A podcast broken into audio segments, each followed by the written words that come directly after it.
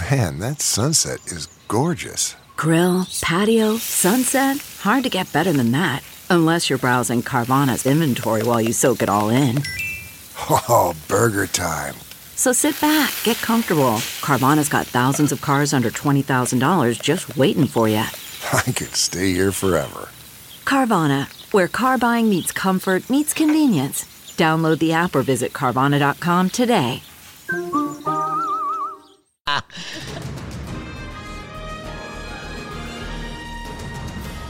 Happy Friday. It is December 8th. It is Maura Carabello's birthday. and her Happy, two happy friends birthday, Maura, forgot- dear. Happy days will come to you all year. If I had to wish that, it would be Oh, the whole thing. happy, happy birthday to you from me. Now the spanking Thanks. machine. Oh, people don't do that anymore. No, 2023, that has a whole different connotation. That is we don't true. do such things. Times have changed, but happy birthday. Thank you. I'm sorry we stink. Are you doing anything fun? Uh, a little dinner tonight, little hanging out with some family and friends. All right. Yeah, good Very stuff. good. Yay, happy birthday. Thanks. Well, um, we're fully into December. I feel like we haven't been all together for a few weeks, so this is nice I to be back way, too. together. Yeah. Yeah. It is good. And Greg, if you're feeling like he's amped up today, he is on Red Bull. So he's feeling he's got his wings. I always drink. Red Bull, but it is a little later in the afternoon for me to be drinking. Mm. Okay. Yeah, You are kind of fired up and ready to go. I was. so if you I want to text Greg at midnight tonight, he'll be answering. yeah. He'll be texts. waiting, He'll be ready to waiting for your text. My. Pittsburgh Steelers could not be worse of a team, and I watched them last night, and that's really made me salty as well. Really? Yeah, that's really good stuff. I feel like a Broncos that. fan. Is what I feel like. Yeah. no, you guys are on the In up- the hunt. You're on the upswing. In the You're up- hunt. we're not. We're on the downswing. In You're on the the upswing. hunt. So Well, uh, as usual, there's nothing to talk about this week. ah, it's another boring day. except for a few things. Uh, it is. I want to give a time stamp on this because people always look back and think, "What did you know at the time when we did this?" So it's three o'clock on Friday afternoon. Word uh, broke last night. The Tribune was the first to break the news that Sean Reyes may not be running um, for office again. I just spoke to Brian Mullahy here at Two News. He says he has his sources that say that is correct. He is not running, but Sean Reyes himself has not come out and said that it's supposedly coming out in video form. So, uh, Greg, are you surprised that Reyes will not be running again? You said he has good poll numbers right now that- behind the scenes. There's numbers. So I think that if you're not a Politico, um, you might not be tracking the the uh, Attorney General Sean Reyes and the Tim Ballard stories. Uh, you don't think everyone I knows think about the Tim Ballard everybody- I stuff no. I know, but I that's think what this that's has the fatal flaw of transcended Politicos. politics. No, I think that's the fatal flaw of Politicos. We think the world sees and enjoys and immerses themselves in the issues But that this we has do. nothing to do with politics. All I know is that the polls didn't show that he I was know. hurting. When was but, it- when- which but one are you I will say this: that it wouldn't take long for that to Catch have up. an impact. And I, I think so. What I the second part of what I was going to say is, while he might enjoy the income, the, the high polls of incumbency. Uh, there are, I mean, he's really hitched his wagon to Tim Ballard over a Yeah. long period of time, and as that story continues to unravel or unfold, uh, his campaign would be tethered to that. Well, you time. saw this in um, a couple of people jumping in already, saying Yes. they wanted to challenge him long before it was maybe well, not long before, but not necess- not it was not necessary to do this. And you had a couple of high profile people that looked like they can raise money. Yeah. So clearly, Reyes's team is reading this as time to get out. What'll be interesting is it if in fact he does get out. Um, it, it may be a smart long term political move for him if he ever wanted to re enter. I think to be bloodied in battle is sometimes hard if he gets out now. You wonder if he'll. No, that's actually a good regroup. observation. Yeah, because you could the- be David Leavitt and end up in Scotland with a castle. he has so many followers on his Instagram page. Does Have he? you looked at it? Yeah. No, haven't watched maybe I'll follow him. Ew. I saw Is he cyberstalk- doing interesting things at the castle? Uh, the castle's beautiful, and I love old architecture Yeah. and history. And so I went down a rabbit hole one night and was looking, but he has a lot of followers on there as he's renovating his castle. Castle. Does it have a dungeon? Never Mm. mind. I won't. Great. Go there. Why? I, Why? I'm, I'm not. I won't Why? go there. I'm sorry. I apologize. We should keep this highbrow. Yeah. We'll keep this high road. So one high thing road. that's interesting is how far they've teased this out. I mean, we're end of the day on Friday.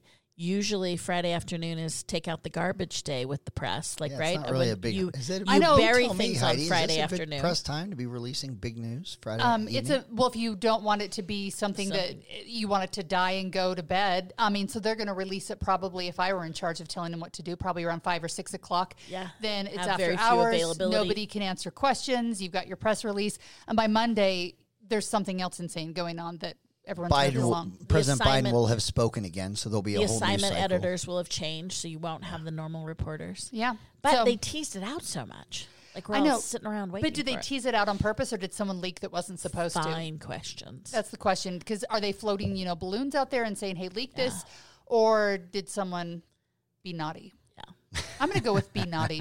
I'm going to go with Be Naughty Yeah. too.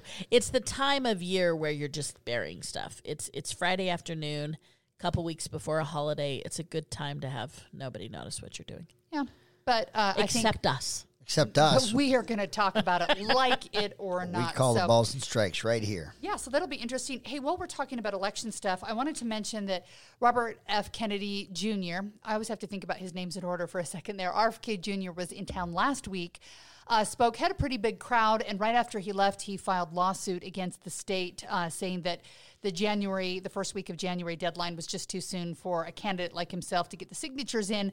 Uh, was that fair, Maura? I mean, he only needs a thousand signatures. It is a very early deadline, but Yeah. was it needed that he filed suit? I do think because of how our laws in this section were constructed, which was very quickly as a compromise to a Senate Bill 54, I think these tweaks of the gathering, I think you'll see in the future actually legislative candidates asking for either, you know, we moved the filing deadline to January, and sometimes this happens in the law where you move one deadline, not another, and they start to feel stressed. The the number is very, very low, I will say, um, for a presidential candidate to only have to gather a thousand signatures. I know because you look at a but senator, he it's was vastly different. objecting also to the timeline. So Yeah. I actually think any area of law where we can get rulings in um, election law is tremendous.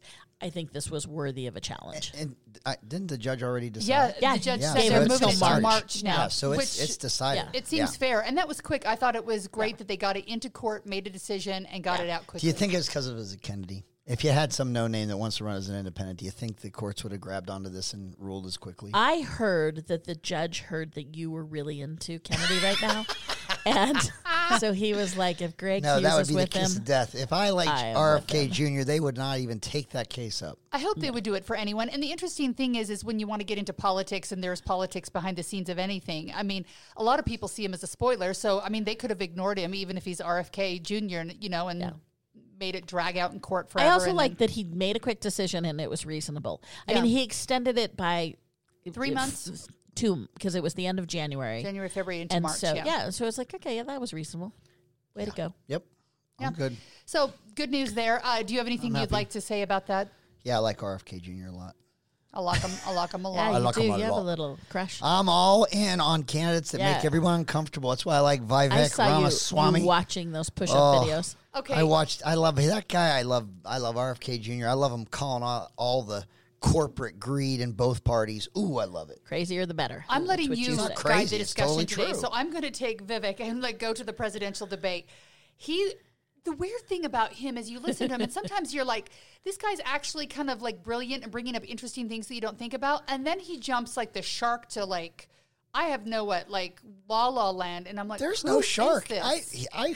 I was a. He was speaking truth to power. Everything he said, I you loved. loved all his conspiracy theories. They're not conspiracies. They, he actually, I thought he laid out a very good case of how those things have been shown to be true. Which one? Fortunately for the rest of us, the more he talks, the less popular he has become.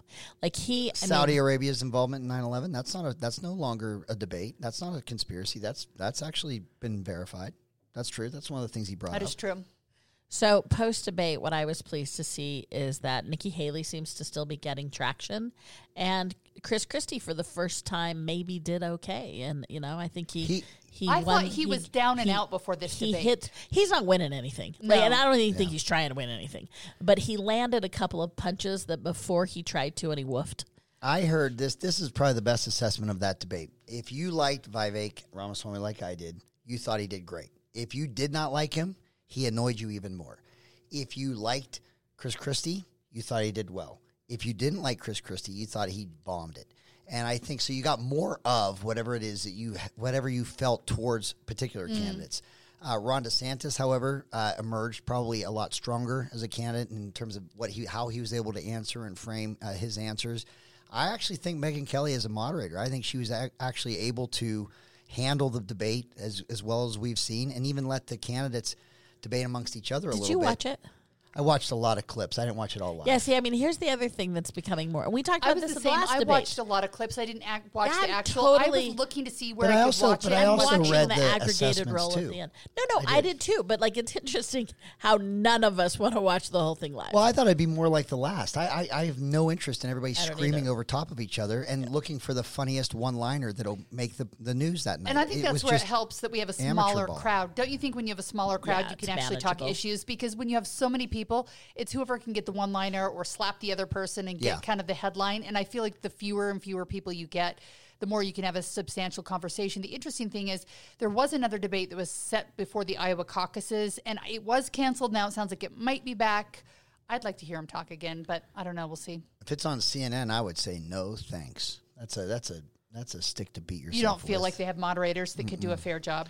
Oh, just take the take the L.A. Times and how they complained about Sean Hannity being the moderator for uh, Governor Newsom and, and Governor DeSantis, saying that it was it was Sean Hannity and it was Fox News, so it wasn't even a, a, a reasonable debate. Well, the same can be said L.A. Times about CNN interviewing the Republican candidates. So I think that's the the partisan land in which we live. you don't think the Republicans are smart enough to answer questions from a CNN anchor? Well, I do, but I, I just think think, that I it, just Greg. think that it's that you'll hear the same commentary that the LA Times provided about Governor Newsom being treated unfairly. You'll hear the same about a CNN interview from Republicans. Same deal.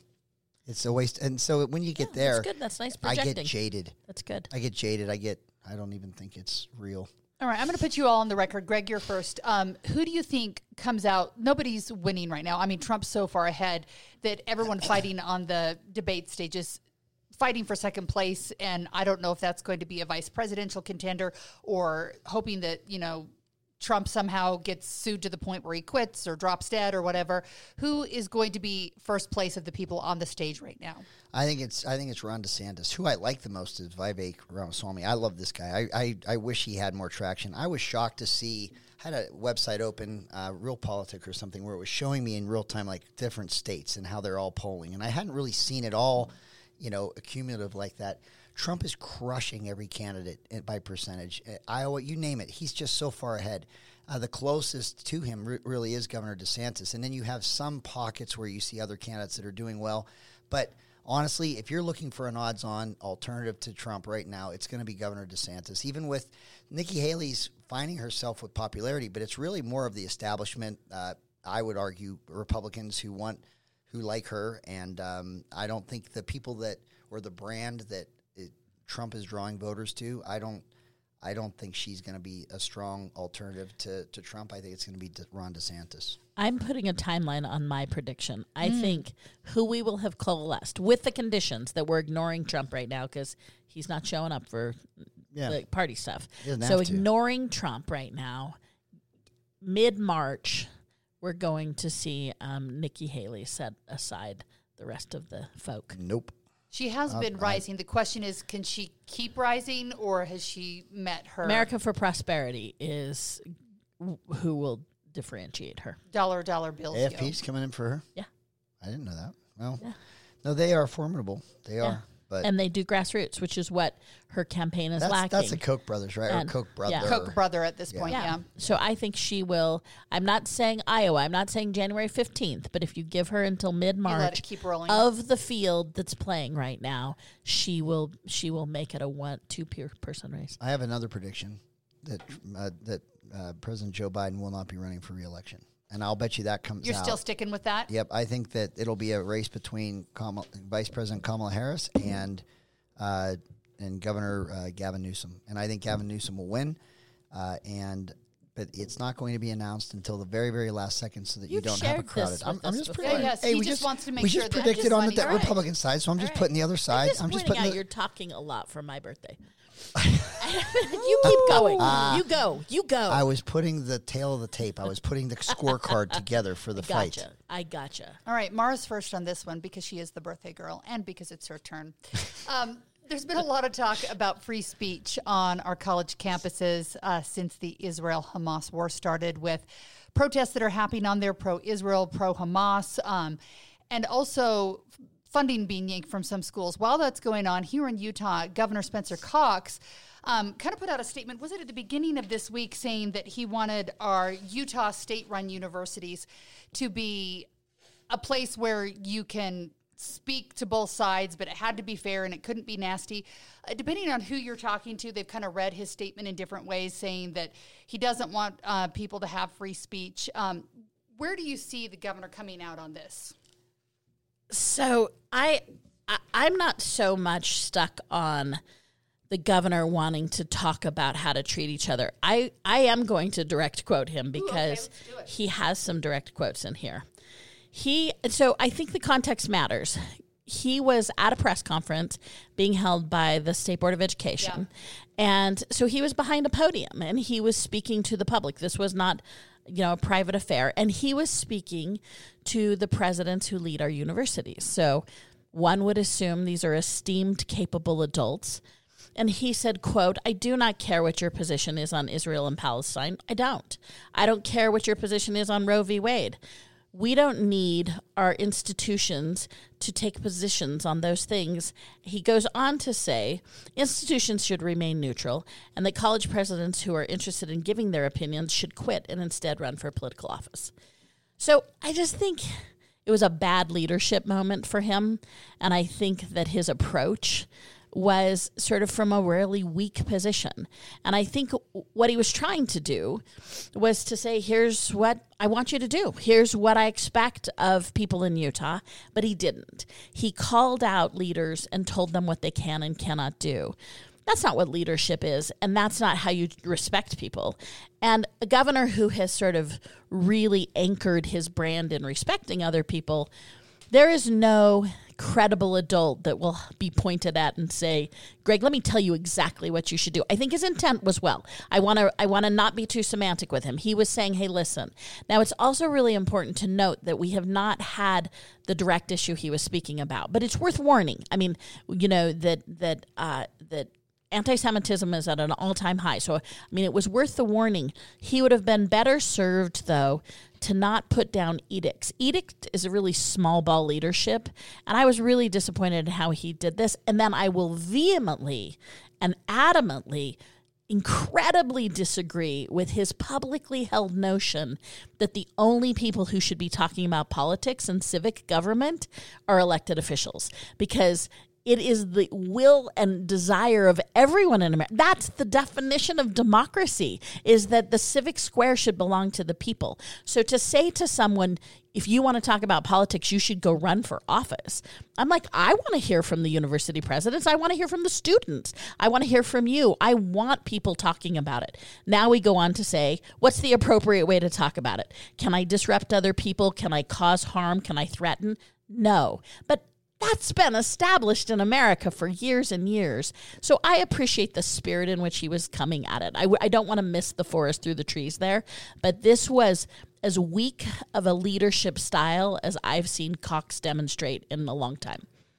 Interestingly enough, Greg, as we go into this, I think, you know, when you go into the university systems, I think that there probably is a left lean to some of the um, professors and what they talk about. Probably. But I think that you want professors, whether it's right or left or in between, to have an opinion. I think what we want is even if they have an opinion to make sure that kids in their class feel like they can debate the positions and talk about why this is good or bad or their give their opinion so that it's not like my way or the highway because we want kids having hard discussions. We want them meeting and talking to people who disagree with them or think of the world differently because that makes them stronger smarter faster i would think.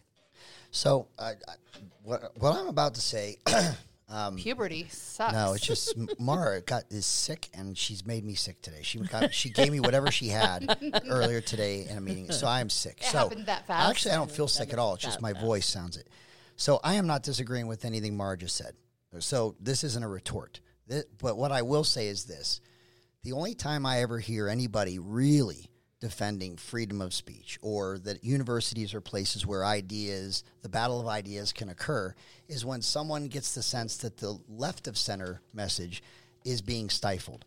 I am seeing safe spaces where you cannot enter into in university campuses if you have a right of center opinion. I'm here, I'm having speakers at universities that are being banned and not allowed to come onto campus, and that there's a security problem if they are there to share a right of center message. I never hear the same debate, the same uh, worry about freedom of speech went across the board. I, I don't see it as a two way street. So I, I listen to this and I'm at least grateful we have a governor, whether it's diversity, equity, inclusion, whether it's Hamas versus Israel, whether whatever it is, whatever is causing these uh, these debates or these high emotions, I, I do like that we have a governor that's saying, stop with all of this. Stop with the activism. It's just, just we're not going to do this. And I wouldn't want to see it on the. Don't do it on the right. Don't do it on the left. But I'm glad that he's at least doing this. I'm not sure every governor that I've, you know, that I've I've seen as of late would actually make a statement like consensus uh, building. I mean, like, consensus uh, building Governor is Cox not did. done by pointing your finger and telling other leaders what they can and can't said do. I wasn't. I wasn't. No, no, taking- I know, wasn't but, like, task with your. the with other thing is, though, point. I I'm do think saying, we have a I'm group of leaders. We have a governor bringing Weber. State brought George Will a few months ago. Yeah. And George Will is a highly, I mean, epically conservative. And he's also so smart and so thoughtful and so um, articulate. And Weber State did that really well. And they did have some people complaining because of his very existence almost, to your Yeah. point. Yeah. And Weber State handled that really well. And Yep. it went off. So I mean, I, I agree with you, but again, I I'm I'm not going to concede that he, he had a great leadership moment. I just, I, I just don't. We just don't need silence in moments like this. I guess is what I'm saying. I, I, I don't disagree with anything you said, but I, I think silence or just blowing it off or not saying anything would be worse than what we got. Now, the hard part about this is so we just talked about the governor on Monday. Um, today and yesterday, there's also heavily uh, focused conversations on University of Pennsylvania and, or excuse me, Penn State and Harvard. And these discussions are really hard right now because mostly they're around um, anti Semitism and anti Islamic Yeah. movements. And so, y- uh, first and foremost, we all need to figure out, and I think this is easier said than done. How do you say absolute no for that kind of racism and bias, um, regardless? And how do you say no to that and then still say keep a dialogue open, right? I Yeah, mean, 'cause there's a that's fine the line concept. between like protecting the First Amendment and then saying, okay, that's violence, because at some point it's not protected to tell someone you want to murder them or kill them or. right. Um, Bill, and me- so, can I ask this question? It's not argumentative. I, I genuinely want to know if there's an answer to it. I have been led to believe, and maybe I'm incorrect, that if you are in an academic climate or, or campus and you are not acknowledging pronouns, that you could be seen as acting inappropriately if you're not asking someone what their pronouns are and you're assuming what they are. Is that a speech? I mean, it can. In other words, can I talk about, you know, from the river to the sea, we're going to throw all the Israelis because we don't think they should have land, and there's nothing wrong with that. But if I didn't ask you your pronoun, I've I've committed some kind of unethical um, misstep. I mean, which which is it? Both? Is it what? What what can you do and what can't you do? Truly, I want the memo. So if I'm, I'm going to ask you a question back. If Okay. I'm considering running You're for answering president, a question with a question. That's Yeah. not fair. Well, I mean, it's not my question to answer. All for every single Well, you kinda speak academic for all liberals. institution You speak for in the liberals. United States of America. I would like to speak on behalf of everyone in a Thank learning you. environment. Yes. Um, if I were running for president and I very openly said that America will fall apart if they win, and I go on to threaten and tell people that when I'm elected, I will systematically hunt you down and make sure I destroy you. I mean, that's pretty aggressive and specific speech. Is that protected? Yes, is the answer. All of it's protected. I guess. I mean, so what we what we keep Well, wanting to do is to throw. You? That can't be protected. That seems a bit harsh. I don't know. Talk to Trump about it, not me. He didn't so say that. He keeps talking about finding people. Find new news sources. I, I mean, you're you talking. You're this. bringing esoteric pronoun singulars. I'm Oh. going to bring up Trump.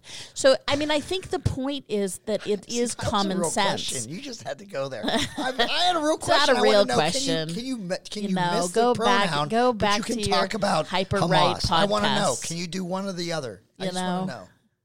Just do what people want you to do. You know, respect other people. I don't think it's that hard to disagree. I don't think Hamas you is think. not respecting I don't people. think you think it's that hard to disagree. Like that's I- what I we're find- losing. I yeah, think we're I find it- losing the I- art of having discourse. I But agree. it's because I our agree it's hard to leaders are are not modeling very well across the board. Did you Across guys the listen to the congressional hearings earlier this week where the president of UPenn and Harvard and MIT were there? And I think that's where a lot of this conversation Yeah. this week is coming from. And today, uh, former governor and ambassador Jon Huntsman Jr., who's already pulled all of his money from UPenn, he's um, been a generous. Uh, giver there at the university since he has been a student there. I think all of his children have gone there. He is now calling uh, for Penn's president um, to be removed from her post. And it all comes after uh, the Penn president and others struggled to answer specific questions on whether calling for genocide of Jews violates school code of conduct. Uh, is he making the right move here to create change? I mean, he's a contributor, so he can do what he wants, but you have two issues there, so let's mm-hmm. not conflate them. Ironically, Huntsman pulled his money because Penn didn't take a statement.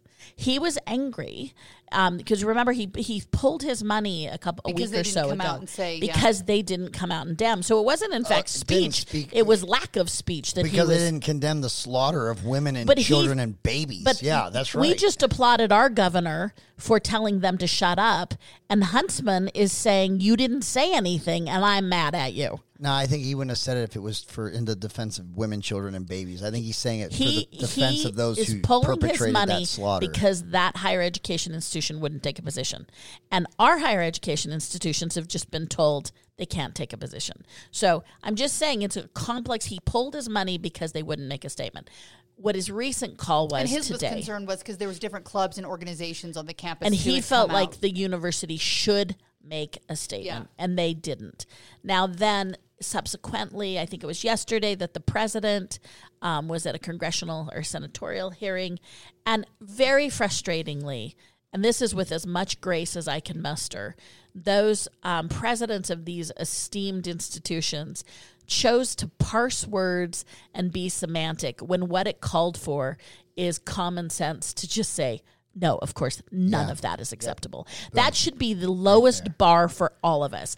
If we all believe it, and I think where it percolated rightly so is that everyone was like, you went with some legalistic parsed language instead of just condemning what is obvious to condemn. If I had to pick a liberal university professor, it would be Mark Carabello right now. I'm I am I am I'm putting your name top on the list. So, Greg, when I'm you gonna listened send to you- I'm that, gonna did send you you some want them to tuition flat bills. out say this is not okay? What did you want to hear from them? Yeah, I don't think it's a hard question. I, I, I, I, I it's almost surreal that we have to parse uh, words on the simple question that was asked about genocide or about uh, these sen- these sentiments uh, being expressed and where you should, where we all should be as human beings in this moment about these things. And so, yeah, I, I, I found it to be surreal that this was a hard question to answer. Now, then, could she have later followed it up with saying, You know, just because Hey, I, you know, when I agree with you, Happy you end up Hanukkah. disagreeing No, with that's yourself. not You're you right. no you but like what she you can add the complexity in i think what people were frustrated about is she started with this complex argument instead of just saying first and foremost and one it was a crazy hypothetical situation but she should have just said to this insane i mean to, it's it's not unheard of but to say to that of course we should all condemn it what she was trying to do is saying hey there's conditionals there's context there's time place and manner i'm not just saying anyone you know that fits under this because we are so heavily politicized. So again, I see her point. She's walked it back in her defense.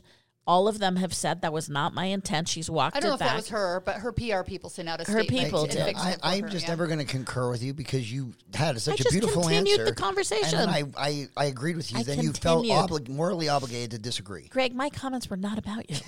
No, they, they were about disagreeing with me agreeing with you. Bill Clinton really hit it on the head when years ago when he said it depends on what the definition of is is. There seems to be a, a whole lot of that sentiment that goes on when they're talking. But I think if we would all speak plainly and sometimes from the heart and just explain sometimes instead of just trying so hard to I don't know. Okay, so can I can I use that for a segue that I Yeah.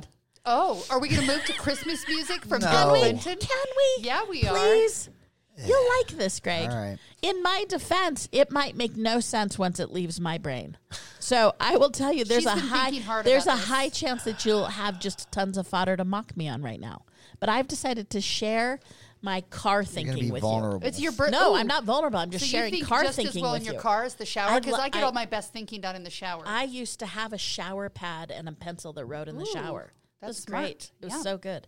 So this is my car thinking time, and I'm going to use Christmas carols as an example of political moderation and how we should moderate our things. So roll with me here, Greg. I'm listening. You- What, what, I'm not can't saying wait a word. what I'm songs going to we're use going three. Christmas carols that, like, I. So remember the theme.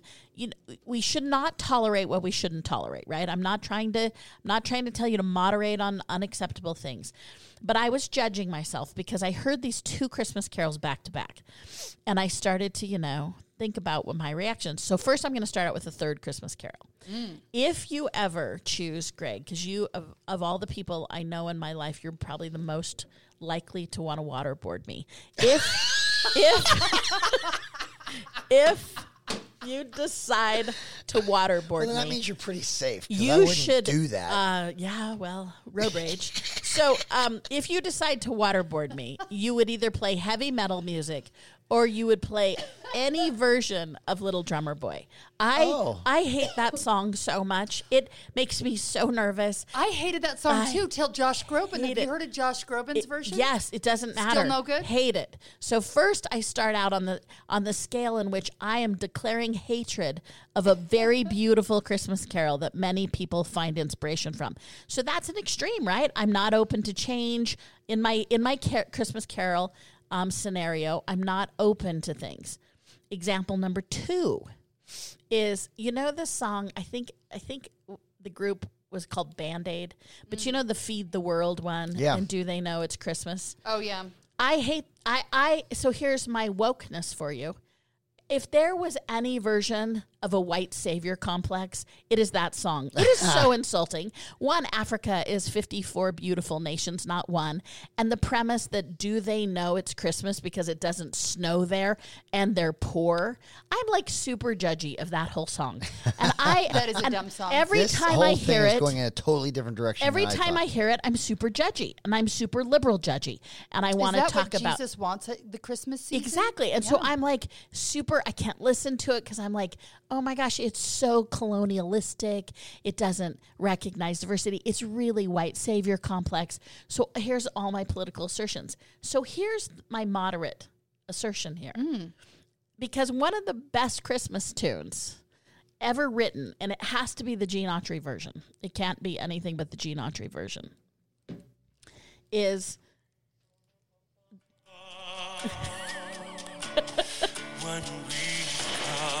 See, it's not that. It's not that. So Okay. when Gene Autry sings "Here Comes Santa Claus," Okay. first, if you cannot find joy in pronouncing Santa Claus instead of Santa Claus, you are dead. You're dead inside. Because if you just decide that this Christmas season you say Santa Claus mm-hmm. instead of Santa Claus, you'll be a happier person. So you start with that. Here comes Santa Claus. but one of the best lines of moderation and just accepting what people were trying to say to you is on Christmas, which for many Christians, as I think we all are in this room, so I'm leaving out those of you who don't, who are atheists and don't believe in Christ, because you should follow your own path. But for Christians, Christmas is like the highest, ho- one of the highest mm-hmm. holy days, right? You've got Advent around it. You've got seasons of devotion. It was, it was truly deity being born that set us up for salvation. It's got a lot of heft. And the best line in that is let's give thanks to the Lord above because Santa Claus comes tonight. I love that. What is uh, that is the best. So this is my that is my example of political moderation. Yes, let's give thanks to the Lord above because Santa Claus comes tonight. It's got materialism in it. It's got Santa Claus and we are actually using the Christmas holiday to thank Is there for Santa alcohol in Claus. your cold medicine? This is the thing. I told you there was here? room. Those are some good thoughts. You just start thinking about how much political moderation. So my example of political moderation is I love Gene Autry's "Here Comes Santa Claus."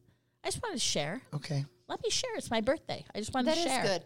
Um, if I had to cancel a Christmas You don't song, have and I anything don't to say. believe in canceling You Christmas have- songs, you have I just- nothing I, to say. I, I, I thought I, I the yeah. Christmas shoes That- song. Do you know what I'm talking where I about? thought it was the gonna mom go. dies. that one. Every time I Which hear one? it, I switch the, The channel. The Christmas Christmas shoes shoes. because I the mom that died. one too. too. It's like I, I don't like. I just don't like Christmas songs. None. none. You're Grinchy. Oh, I am. Yeah. Do you like Christmas? I like. No, I, I like this one right here. It's Christmas time in. Ho- Can I read this out Mm-hmm. loud? It's Christmas time in Hollis, Queens. Mom's cooking chicken and collard greens. Ooh, I'm I gonna love ahead and colored like- greens. Is this your song?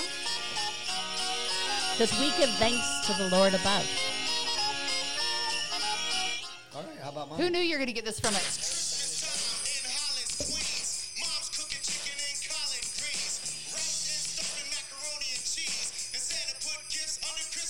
Yeah, Southern Christmas. With lights and That was highlighted in the Christmas movie Die Hard. So you know. Little Run DMC. That is a good one. Run DMC. My favorite ever Christmas album Queens. was Boys Thank to Men. much. Mm, it was a good one. Oh, see, I'm a classic. I'm an Amy Grant. Mm, also good. Um, yeah, Krista listens to the uh, Christmas songs from uh, Frank Sinatra. Oh, well, how can you not? Yeah. But again, did you see I tied that into politics? that was nice. Yeah, was No, good. was a see, nobody pro. wants to hear what I think about when I'm driving. Okay, well, I Well. shared. I shared, Greg. You, you love the Lord and Santa Claus. That's No, I just I was moderation. saying like the fact that you can just listen to that sentence and go, "That's right." All of Let- the above. Let's do it. Let's Let's, do give it. thanks to the Lord above for Santa Claus. That's right. Like, just accept it. Yeah. Don't judge it. Don't criticize it. Just say that sounds nice. Just like let's mm, do it. settle there. down in it. Just I'm like there. this was my version of don't get too wound up on the left. That is what my outcome Okay. was. Deep Thoughts by Maura Okay, I'm not going to share with you. I liked it a lot. Greg doesn't even know what to do right now. I don't. I, Okay, so let's go totally to something different that's in your wheelhouse. Okay, let's talk about the governor's fine. budget. There's a lot to go over. We can't cover all of it right now. There are a lot of dollar bills in there, but one of the things um, that he's looking for is we're trying to solve the problem that homes are too expensive in the state of Utah. There's not enough homes. Uh, there's not enough homes for starter families, for low income. And one of the ways we've been trying to solve it in the legislature, um, put $50 million in a pot. So I think you could have $20,000 towards your down payment, if I remember correctly, if you were a first time home buyer. Uh, very little of that money's already been used. It's a new program. No one's really even asking for it right now. It's kind of the holidays. Nobody's buying homes. Um, interest rates are high, but the governor wants to put another 50 million in that bucket. Is that a good use of our dollar bills, or is this just something that you say because you want to sound like you're trying to solve the problem? I, I, I have I have good friends that are in the legislature, and I I'm going to certainly ask them what they're thinking because I have no clue how any of this government money creates more affordable housing. Um, I don't know who runs to be the housing czar here in Utah. I don't, I don't know that that's the role of government. Uh, I think if you wanted affordable homes, you'd see areas where the cost of living isn't as high as the Wasatch Front, and see opportunities and, and jobs and, and things like that. And that would that would certainly allow you to buy a home that's uh, more affordable if you were off the Wasatch Front. But what could government do there? I would say transportation infrastructure, water infrastructure, things like that. But if you're just putting money in for down payments, who's to say that the down payment amount you put in doesn't automatically inflate the, the cost of the home by that amount? I'm a a pessimist. I worry about I, I don't understand the role of government in uh, supplying housing. I've seen. I think Eastern Europe was pretty good at it, or they thought they were, but I don't know how we do it. I don't get. I really don't get it. I haven't read Governor Cox's version, but it sounds like he did just want to keep the conditions on the fund the same way. Yeah. If he keeps the conditions on the fund, some interesting things that they're doing are that it has to be on a new build, so it also has an economic benefit. Um, there were conditions around. Uh, developers, which I thought were really important, and it also you had to qualify. Um, you you had to repay back the loan when you sold the house, and you had to keep it for so long. It was really focused on home ownership. They made a strong case that. And now I'm referring to the legislature who have passed the r- original. I missed that piece. So if you sell the house, no matter how long you have it, you have to pay the twenty thousand back. Yeah, and then there were conditions around how long you lived in that house, you know, sort of Yeah. the, the normal ones. But they were making a strong case about how much stronger of an economy you have when you have renters versus, or excuse me, buyers versus renters. that was the rationale last year. I mean, it was interesting because it was championed by the Republicans, particularly in the Senate. And as part of the conditions, what Greg was referring to is Steve Waldrip, who is a former elected official, Cox also named as his housing czar. So, one of the things that is interesting is while I don't totally disagree that our Republicans have redefined big government, I um I do think that having a housing czar I'm in favor of because if Utah can't get a handle on affordable housing, a lot of our economic indicators will begin it- to decline. It's it's. I, if you want to do those pol- down payments off the Wasatch the Front, problem? fair enough. But the la- dirt is just going to cost more and more and more when there's less of it. I don't know how anyone thinks there's a government bill or appropriation that's going to make the dirt cost less. If the dirt costs more, what you put on it is going to inherently cost more.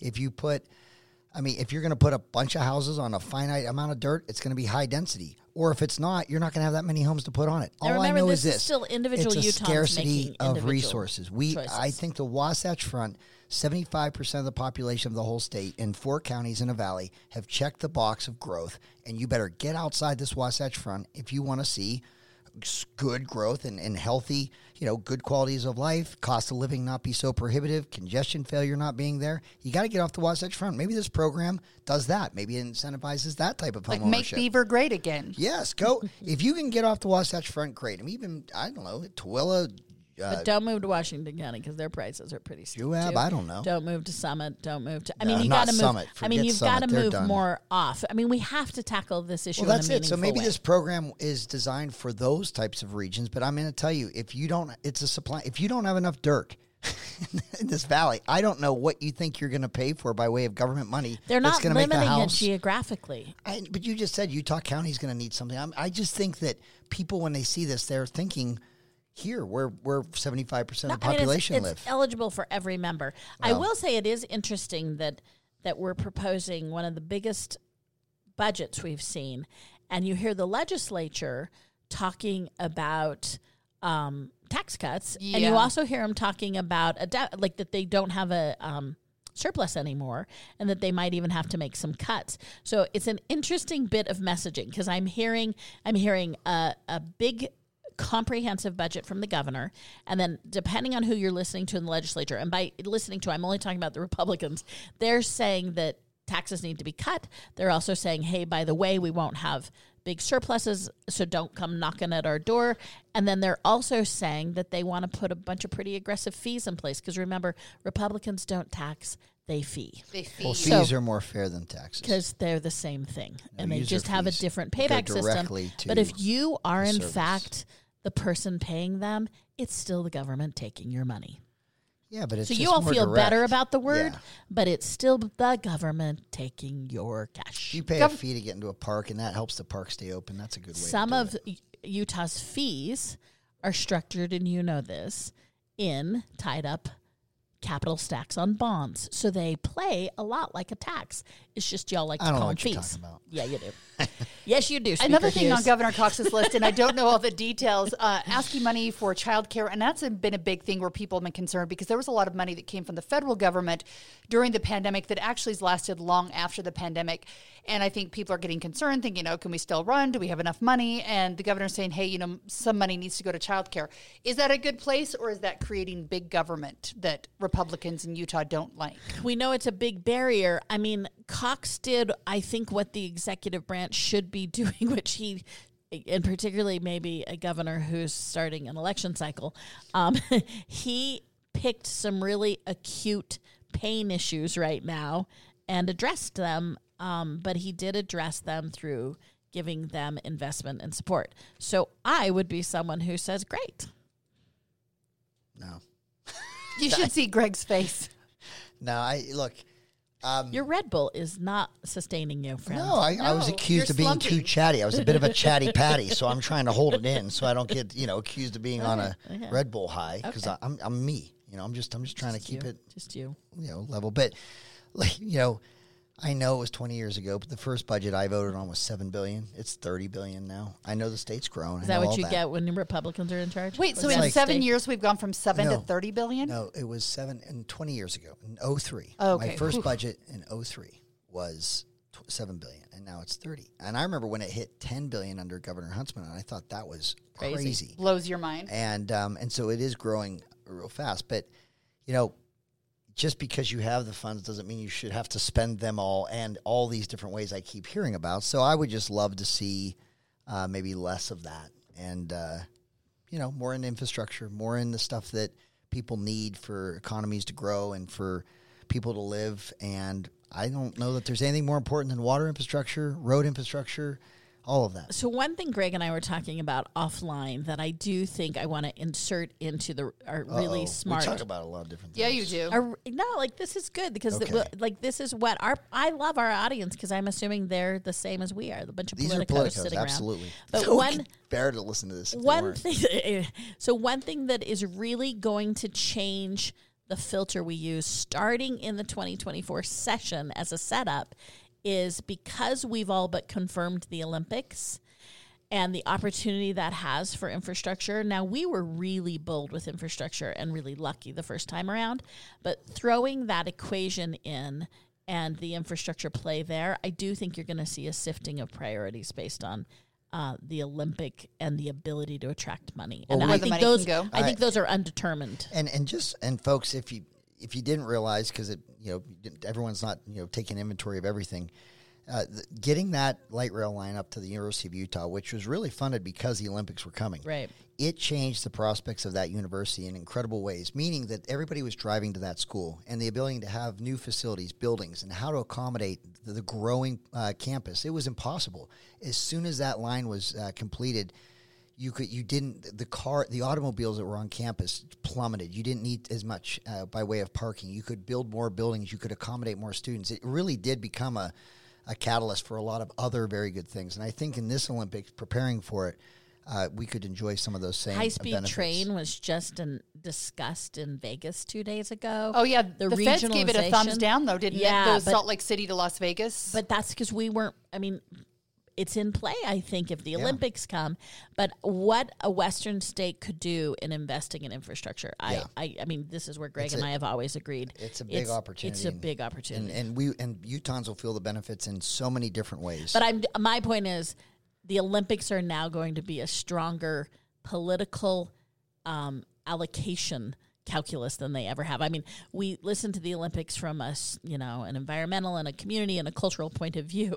But I think folks like Greg and I, I hear the Olympics and I start to think appropriation. yep Yeah. absolutely there's going to be a lot of money flowing this, through the state and figuring out where it goes. Um, Greg, your friend Hunter Biden um, has been What do my charged. friend? I'm just kidding. not my pal Uh, he's He's a been charged. I was actually Maura. It's a surprised. casual relationship. Yes. I was surprised to see this that um, he's facing tax charges out of California now. Uh, the documents filed yesterday in U.S. District Court in Central California. They show that Hunter Biden was indicted on nine tax related charges on Thursday. He was charged with three felony and six misdemeanor tax offenses. I kind of was thinking that nothing would come of it because a lot of the times that, what do you call it, the my brain is not thinking it's a Friday. Anyhow, they'd pass their expiration date where Yeah. you couldn't Oh, at uh, this statute point of statute of limitations where you know charges couldn't be filed. I was kind of surprised to see this happen. Maura, are you surprised or um, did you expect this after the last case kind of blew up?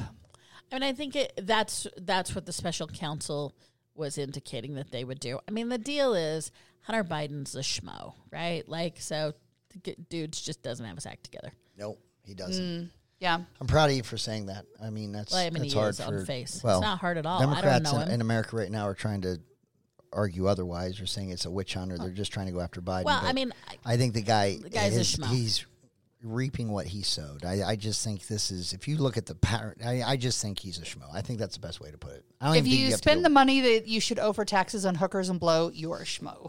That's what You you've learned said on this better. podcast That's today. right. Heidi it- said it it the way I wanted to say it, and I thought there might be some federal communication law that would prohibit it, but you said it. So The good I news is, is there's no FCC laws that govern us here in the podcast That's world. good to So you could drop any Uh-oh. of the seven naughty words say- here. Although, just because we're classy people and we're um, we don't do those things. working here in the KUTV studio, we're going to try not to say any of the naughty words unless it's like the swear words that you can find in, And let's say, the Bible. hookers and blow. That is not in the No. category K. Like Just you could say hell or damn. Yeah. You could even say ass. That's in the Bible. But probably beyond that, no. No, okay, Yeah. good to know. Boundaries are good. If you do, we might just have to bleep you out. Uh, what else do we have to talk about? Oh, Senator Mike Lee. Uh, he has a bill right now out to defund the UN. If you look at his based Mike Lee account, he's had um, some based Mike Lee type tweets that you would expect under this issue. But it's actually a serious one, and it's one that is not new. It's been brought up for years where uh, there's been concern over the UN peacekeepers that go into these countries that are war torn. Uh, people have been traded into sex slavery or human um, slavery, uh, just really tough situations. They're going in there to be helpers, and instead of being helpers, um, there have been investigations. I think PBS Frontline had an investigation back in 2018 showing that peacekeepers were going into countries and sexually molesting and abusing people they were there to be helping. And this is the reason why right now Senator Lee is saying, you know, it's time to defund them. They're not doing good work. Maura, uh, do we throw the baby in the bathwater out? They obviously do good work, but with some of that bad work comes human nature and some bad things. Is it time to get rid of them, start afresh, and do something new, or is the UN still valuable and our country and the rest of the world needs them? I mean, I find it valuable. Mike Lee, every once in a while, Mike Lee needs to just dog whistle a little. He's taking over Ron Paul's position, and and that's fine. I just think this is a really John Birch. It's it's been harped on for years. Um, it has a ton of traction in the state of Utah, particularly in rural Utah. It's laid with a tons of conspiracy theories, and it's really sort of about globalism and it's about fear. And um, Mike Lee plays this fiddle, and he'll continue to play this fiddle. No, I don't find it's- it Is very there a way though that we can help as the U.S. as the country that you know can kind of make changes? Is I there mean, a way that we're, we can we're in a controlling position. And this is our entire geopolitical discussion over and over again. I mean, the, we have problems with our government. Developing countries have problems with the government. The peacekeepers have had problems. But you know, the World Health Organization, you want to abolish that? I mean, I he he doesn't proffer a plan for a substitution. He is talking about tearing down something. And all he's doing is virtue signaling. So if he would like to get serious, then let's have a serious discussion about the role of globalism. Let's talk about the role of peacekeeping.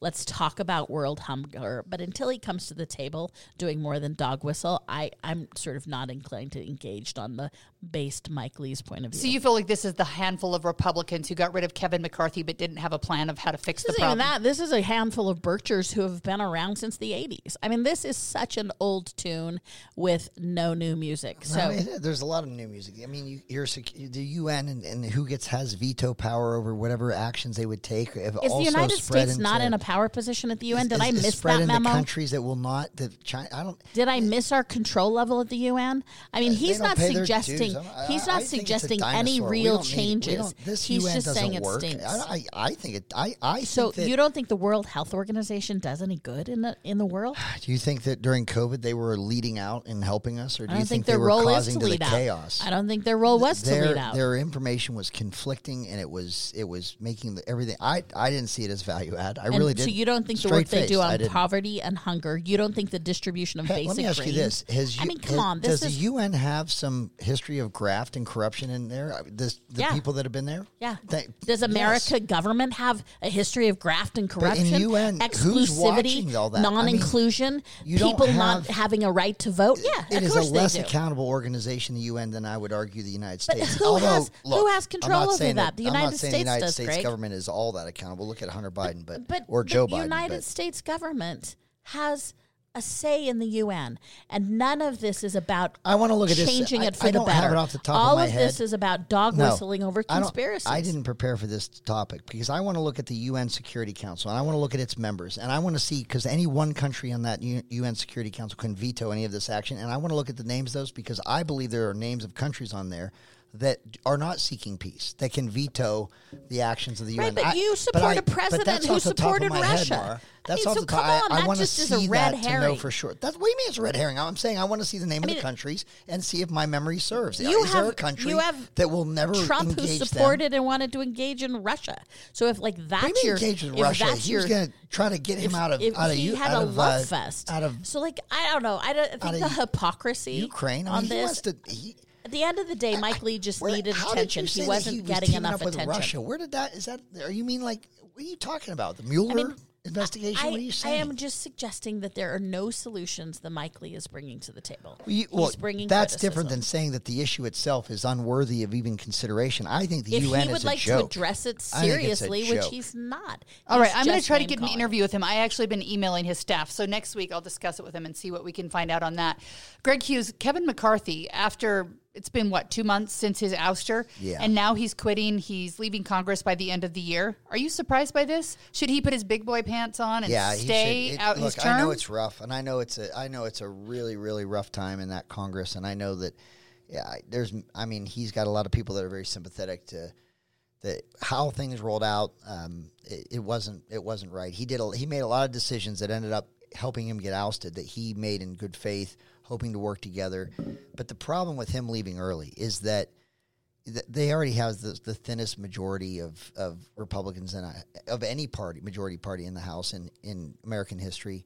It does not make the Republicans any stronger for him to leave that seat early before. I mean, he can not run for reelection. That's fine, but he should he should stick it out. And his leadership is needed, I think, to help the whole body move forward. It's again, it's the legislative process is math. You need you need the numbers of people to do it, or else you let you empower the minority party because they'll get their numbers if you can't coalesce as a Republican as a majority. So, him leaving does not make that body stronger, and uh, and I think it makes the Democrats stronger. I think it would be classier to stay and finish doing your job and be supportive of the new leadership because that's how it works. Am it's I hard not wrong to on this? speculate. So this is a man who has played body politic for decades.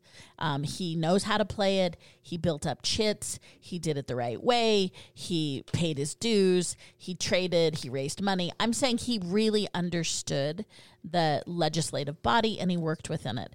So if you're speculating, and Greg alluded to this, man, it must be pretty bad if he's tapping Yeah. out because his read's going to be your read. He doesn't think it's good for the party, and if he's at the point where he's like, "Screw the party, man," they did me wrong several times. It's it so must be though. so It's- tense right now Like, in the caucus. The country has got to be. I mean, look. You can Nobody love has Matt put the country first the, from you the the House's people perspective forever. McCarthy. You still, even if you hate McCarthy's guts and you're a Republican, you gotta you gotta hope that he would help keep the I think Republicans it's just, together It's an indication of in how a number that's up. larger than the Democrats. You Yeah, cannot let the Democrats run the I Congress as think a minority it's an party. indication of how messed up the the Ugh. Republican conference is right now. And they You probably need to stay figure it there. out because they have an election coming up in a year, and they I don't keep care waiting. if they figure it out. I'm fine. they keep, I wait- know you are. I'm not. I, I need they them to keep waiting figure for it that out. red wave, but there's going to be no red wave if you Oh, can't pull it there together. There hasn't been a, since Trump has led this party. They have a lost. The losers.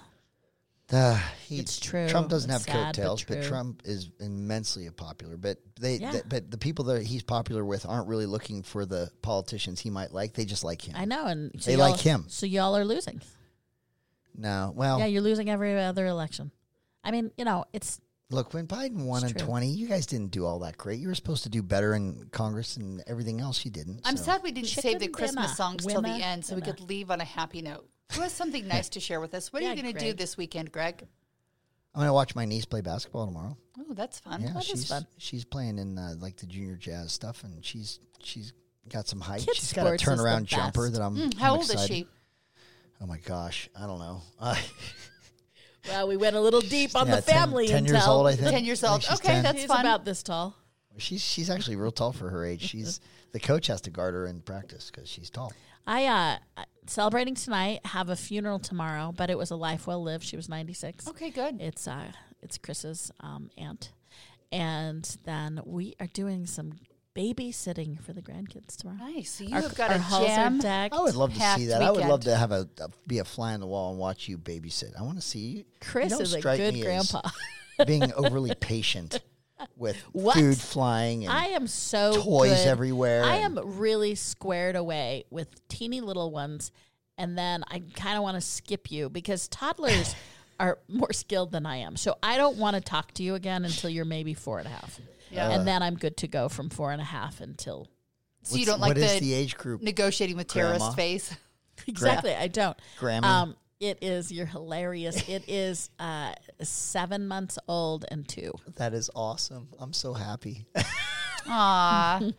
You're gonna do well. It's gonna be This good. isn't like my first time. With I them. know, I know. I just, I would just like to watch it. I'd like to see how I'm that gonna all send you plays some out. pictures. Yeah, I I'd know. like to Then see you how it can live plays and out. learn for Grandpa Greg How about days. you, Heidi? What are you doing? What am I doing? I have um, a group of five girlfriends from high school that we've been best friends for, um, well, since probably fourth grade. Actually, I I don't know why I say high school. We've been best friends since fourth grade, and we're having a Christmas dinner on That's Sunday, nice. so that will be nice. And probably Saturday will be spent cleaning and cooking and making sure that it looks like my house is way more awesome than it is right now. So, Perfect. Yeah, That's so it'll be good times to be had for all.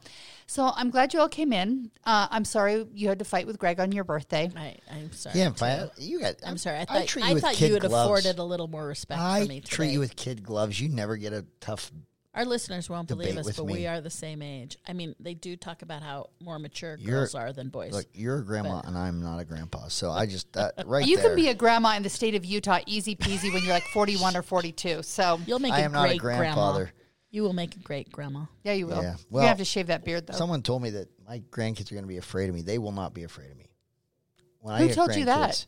Hmm. grandkids- A friend of mine. He's like, you know, you're, they're going to think you're mean. No, That's they not my won't. read on you. No, it won't be. I'm. I'm. It's my goal to be the favorite. I think you're going to be slipping in contraband. yeah, you're like the softer side of Sears, not on the podcast, but like the softer side of Greg. It exists. Yeah, it does. Thank you for noticing. You're welcome. Thanks Merry for joining Christmas. us today.